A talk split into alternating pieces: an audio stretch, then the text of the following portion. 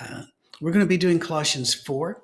This won't take us that long today. And so we're going to go into another book, which was written by Paul in the same time, uh, the year 19, the year 60, uh, 60 AD, thereabouts, give or take a year. On the, that's when the bulk of these were written that we've just gone through. And this will be the last of them written during this particular time, Colossians and then Philemon, a very short book, but exceptionally important.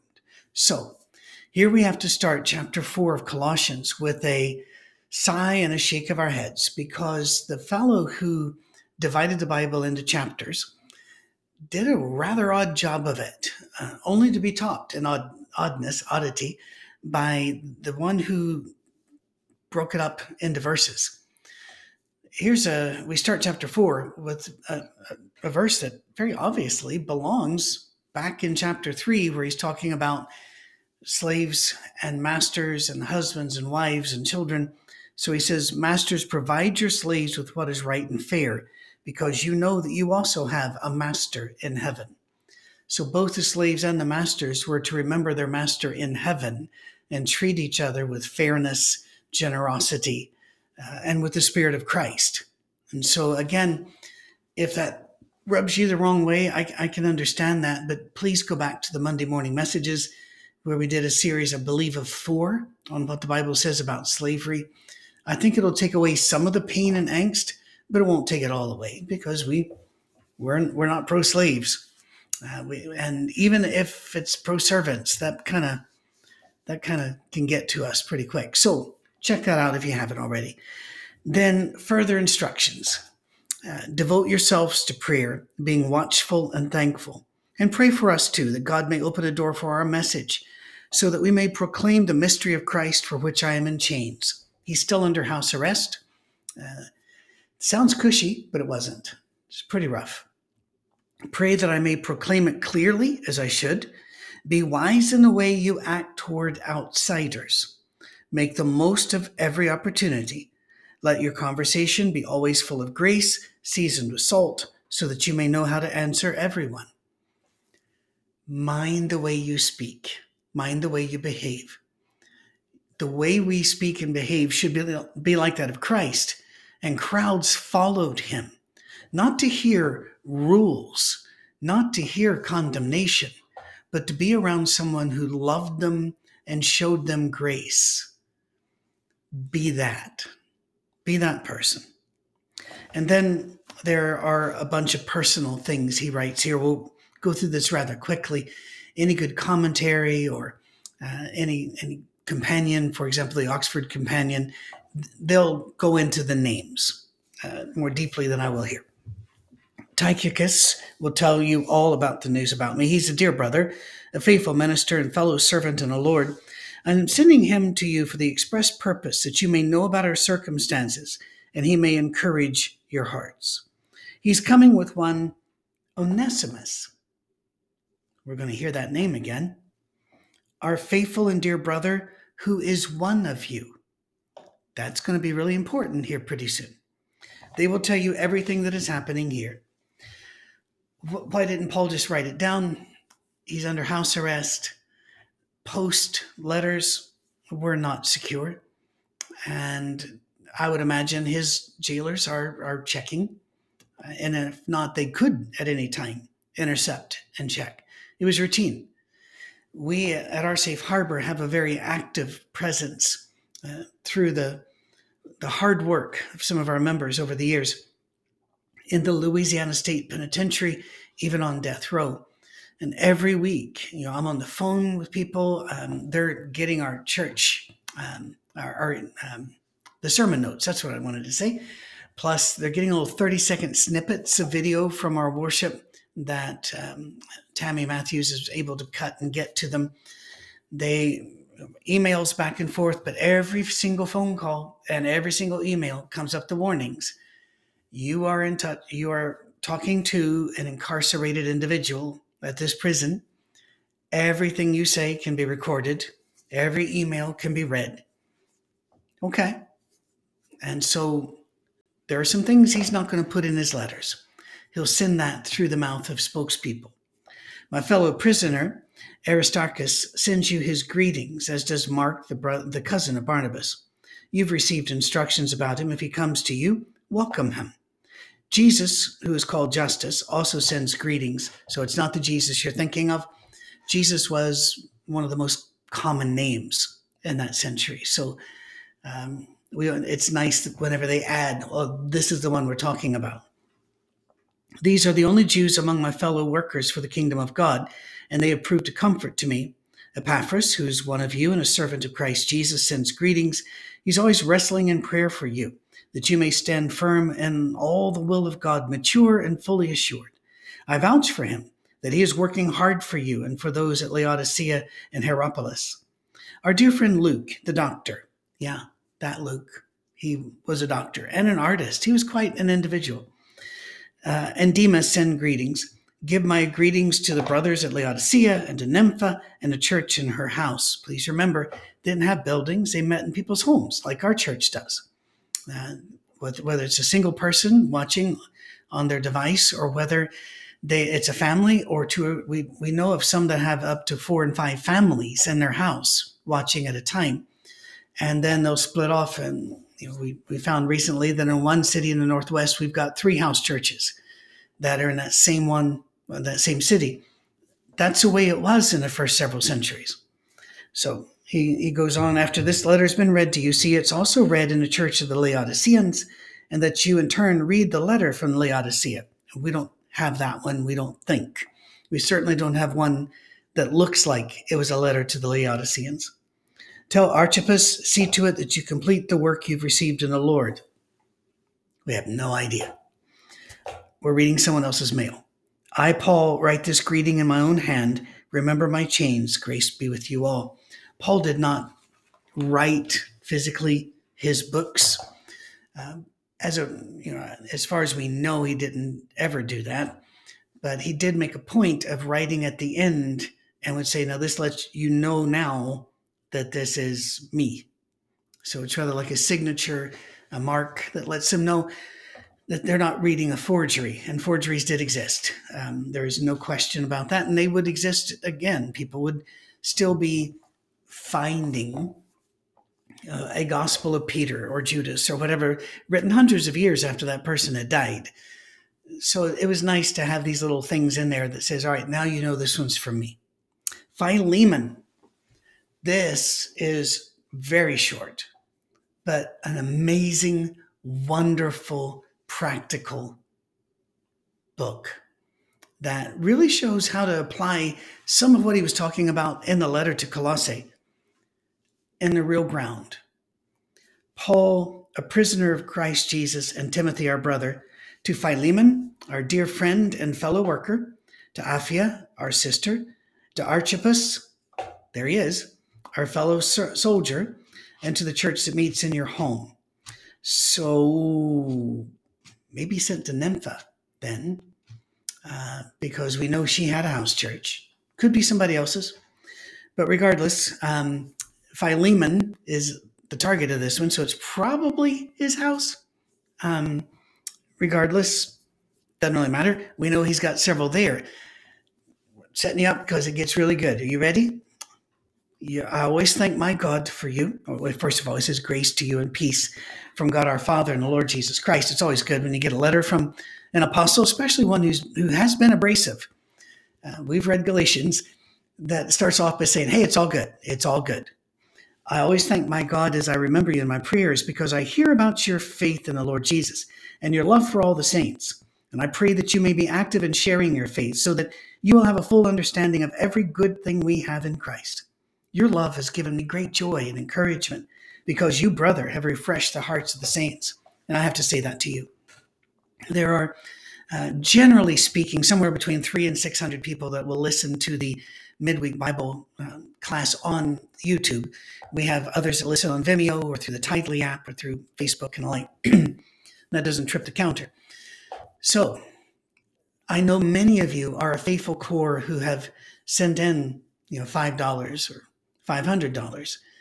But you also pray for us and you've sent emails in and you've made comments that let us know that you're out there and that you handing us these gifts are very precious. We don't we don't put them in bricks, except for, and we made it very we, we always we want people to know that we're having to rent an office now, and you see it here. It's a thousand dollars a month, and we wish that we didn't, but that's kind of a minimum. You know, everything else is being taken care of. Soundstage doesn't cost us a penny. The utilities there don't cost us a penny. And there are a lot of wonderful things, but thank you for giving. Thank you so much. It means so much to us. By the way, if you want to be a member, uh, all you have to do is send an email to info at oursafeharbor.com. Info at oursafeharbor.com with your name, address, email, and telephone number. We do not hassle you. Uh, you will get one email a week, and that's our newsletter. You'll have to look for it because half the time it goes in people's junk, even in my own, goes in the junk file. I do not know why, and we can't stop it. But that's about all that you'll hear from us unless you want to hear more. All right. That said, you've refreshed us. Therefore, although, Paul says, although in Christ, I could be bold and order you to do what you ought to do. Yet, I appeal to you on the basis of love. Hi, Philemon. This just got interesting. Philemon's a, a house owner. He's got uh, soldiers available, evidently, and but uh, he's also got ministers around him, the church around him. He's got he's got prestige. Uh, he's got some money. He's got some power. And Paul's walking up to him and says, "I have the right in Christ to order you to do something, which you ought to do anyway. So I'm going to give you the opportunity to make the right decision, which is one bathed in love." Do you think that would get your attention? Gone. Okay. He goes, I appeal to you on the basis of love. I then, Paul, an old man, and now also a prisoner of Christ Jesus, I appeal to you for my son, Onesimus. Where have we heard that name? Oh, Colossians 4. Being a bearer of this letter, the, what we call the book of Colossians, one of the bearers is a man named Onesimus. And here Paul is saying, I come to you on behalf of my brother, my son, Onesimus, who became my son when I was in chains. Formerly, he was useless to you, Philemon, but now he's become useful both to you and to me. And now we get to see a little bit of what was going on in Colossians 3 when we were going along so swimmingly well and talking about singing and overflowing with the love of God, only to hit this bump slaves, here's how you should behave. And, and going, oh, that's uncomfortable. Yeah, we don't like that one very much at all. You know, can we back out of that, please, sir? Now we know because the bearer of this letter is going to go to the house at Nympha and that church, but eventually is this letter is going to get brought over to Philemon but Philemon's getting his own letter. And it's about a slave that was not well behaved.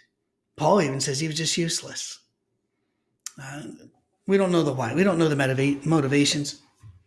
You know, if you're a soldier and you're taken prisoner, you have an obligation to be useless. You have an obligation to be a thorn in their side, an obligation to try to escape.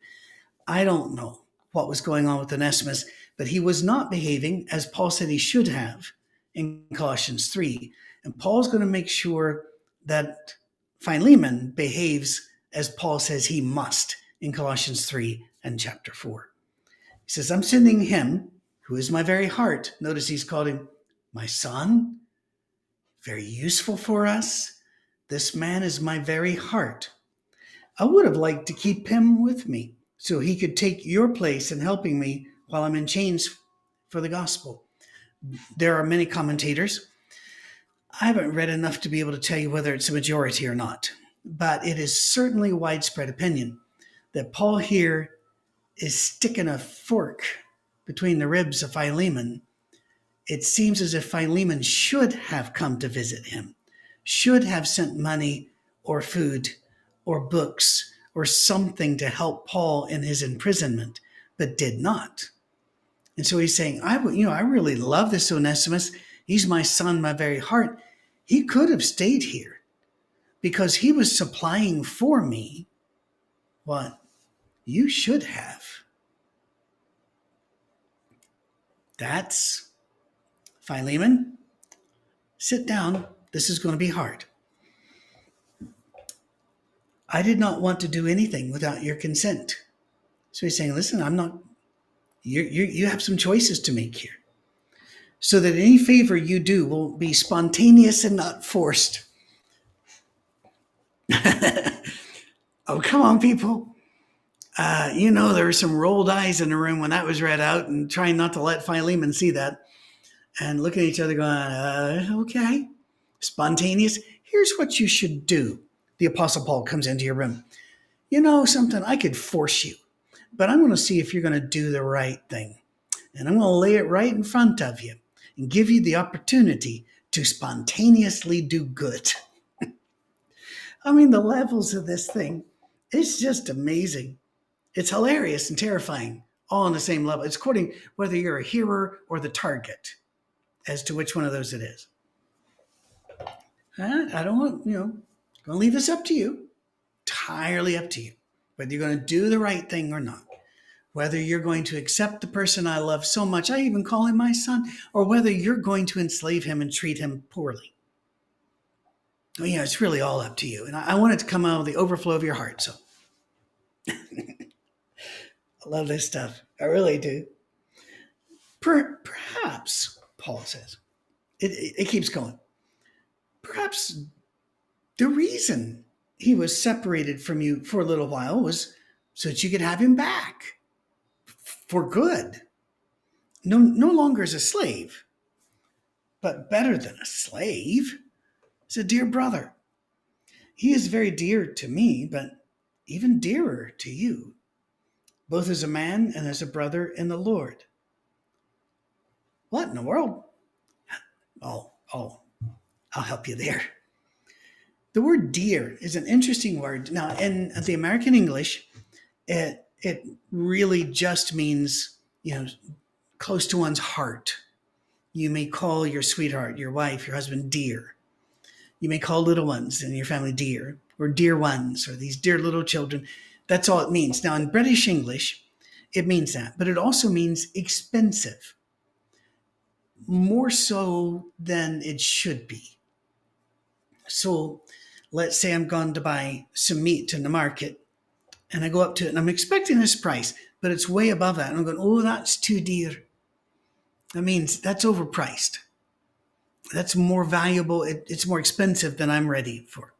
So he's saying, Onesimus, he was really good to me. He was dear to me but he might end up costing you more. So he's using both forms of the word dear here. And again, we're using English and he wrote in Greek. So we don't want to overstate that, but it's fun. It, it is really fun to watch this unroll. He's, he's even more valuable to you. I mean, really beyond worth. I mean, it's just, you can't even imagine we have no way of placing a value on this. It's so high to you as a man and as a brother in the Lord. Step up, Philemon. You're going to put your Jesus on. You're going to be Christian. You're going to do the right thing, all out of the spontaneous love of your own heart. So, Paul says, if you consider me a partner, oh dear. You notice how this keep, this is not getting easier. If you consider me as a partner, welcome him, Onesimus, as you would welcome me. Oh dear, we've now hit that same thing we're running in Colossians. Forgive as you want to be forgiven, accept as you've been accepted. This entire thing of let's raise our standards here, people. Let us start leaping over the high bar and being exceptionally forgiving, gracious, and kind. He goes, If he's done you any wrong or owes you anything, charge it to me. Did you get that? It, there's an echo there, and it shouldn't remind if you're a church person, it probably reminds you of the Good Samaritan who, who took the Jewish man who'd been robbed and beaten and took care of him, took him to a, an inn, paid for him, and said, if there are any extra expenses, charge it to me when I come back. Paul may have used those words, but that's not what he means. Because it seems that Philemon should have shown up where Paul was in prison, should have put some money on the table to help him, should have, should have, didn't. So Paul's saying, um, you know, I want you to receive him like you would receive me. And he, oh, by the way, if him being your slave running away and you have to go try to find him, maybe he paid for slave hunters. I don't, I don't know. Those people certainly existed. That profession certainly existed. And the population, by the way, were under orders to report if they saw a slave who had run away. If you didn't, uh, according to who was in charge of that particular region in, in the Roman Empire, it could be a death penalty. So uh, people were very, you know, eyes open trying to find these slaves. You didn't want community and the culture to break down, so you had to obey the government. That's the way they looked at it. So he's saying, all right, it may have cost you some for some of the hunters, and you had to replace him in the household for a while. But uh, hey, just you can just charge that to me because I must have an awful lot of money because you didn't need to send me anything to help me in my distress. And Paul here is not an event, you know, one of these TV evangelists of, you know, don't make me holler, don't make me shout, just turn them pockets inside out. He's not, he's not, you know, reaching them jeans and pull out the greens. He's not just money, money, money. Legitimately, when you were a prisoner there, as in many countries to this very day, uh, a few years ago, I was in Panama and I saw it there. You don't eat if the family doesn't bring you food. You don't have shoes if the family doesn't bring you shoes, clothes, soap, anything. There's there's not a way that you could just send in money and they could go buy it from the commissary. No, he's under house arrest.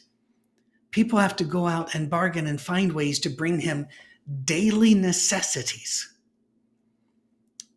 And he's saying, um, you can charge it to me. There's no way in the world Philemon would ever, ever do that. And Paul knows it. He goes, I, Paul, I'm writing this with my own hand. I'll pay it back. In other words, here's my IOU. You've got it now. Not to mention, have you ever noticed something? When somebody says not to mention, what is the very next thing they do? They mention it. You might have thought Paul had backed Philemon into kind of a corner here. He has. But in that corner, there is something else a trapdoor. And Paul's about to pull the lever. You ready? I, Paul, am writing this with my own hand. I will pay it back.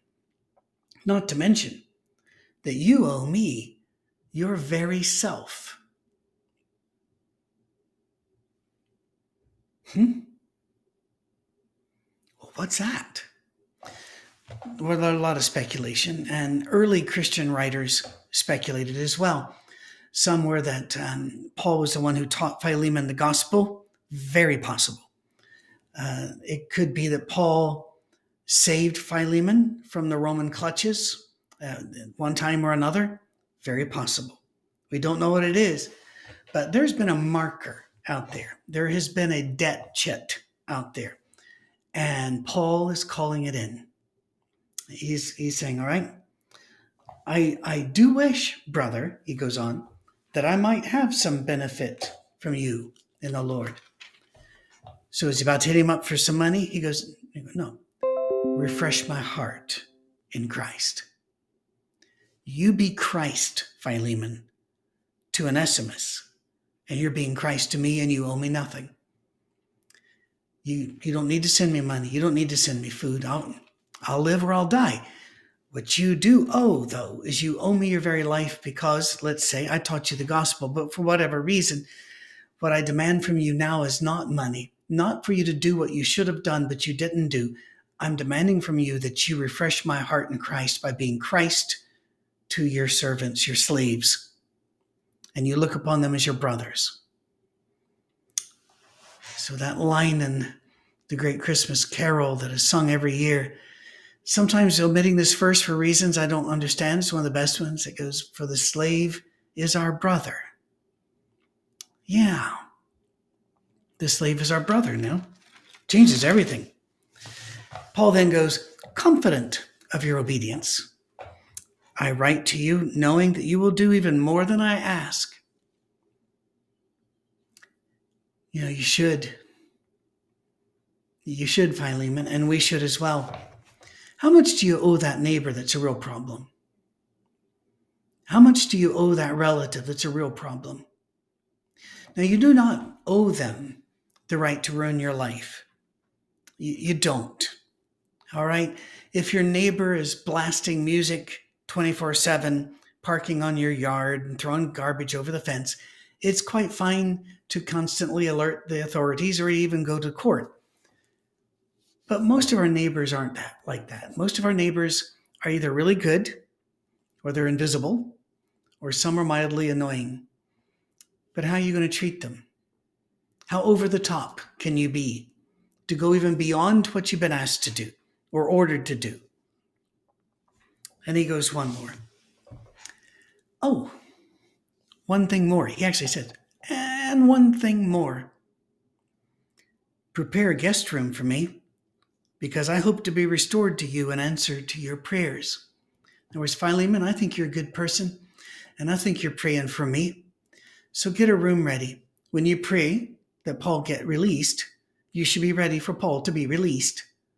Let him come on in, and um, let Paul and Philemon sit down there and not have to talk about this.